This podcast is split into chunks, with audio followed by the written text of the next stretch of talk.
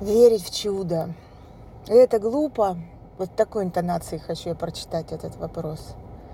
Не верить в чудо – это глупо. Вот такой хочется дать ответ.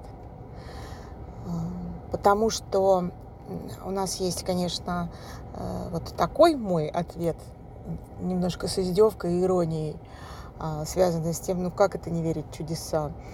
Но это э, мой ответ риторический.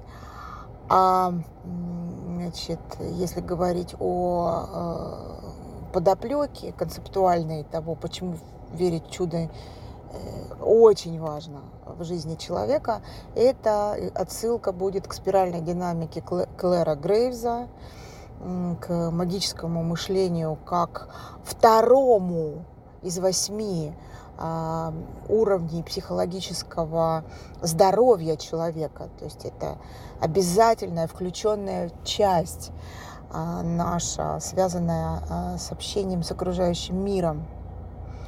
Окружающий мир велик. Представить себе, что вы целиком знаете, что в этом мире происходит, вот что глупо. И, конечно, в той части непознанного вами где вы не знаете, что происходит, а, а мы почти никогда не знаем, как это все происходит, в этой части непознанного, возможно, чудеса и все что угодно. И первый шаг к тому, чтобы а, подойти к чуду и начать его в своей жизни организовывать, это сказать, а я не знаю, даже по поводу чего, того, чего вы точно знаете.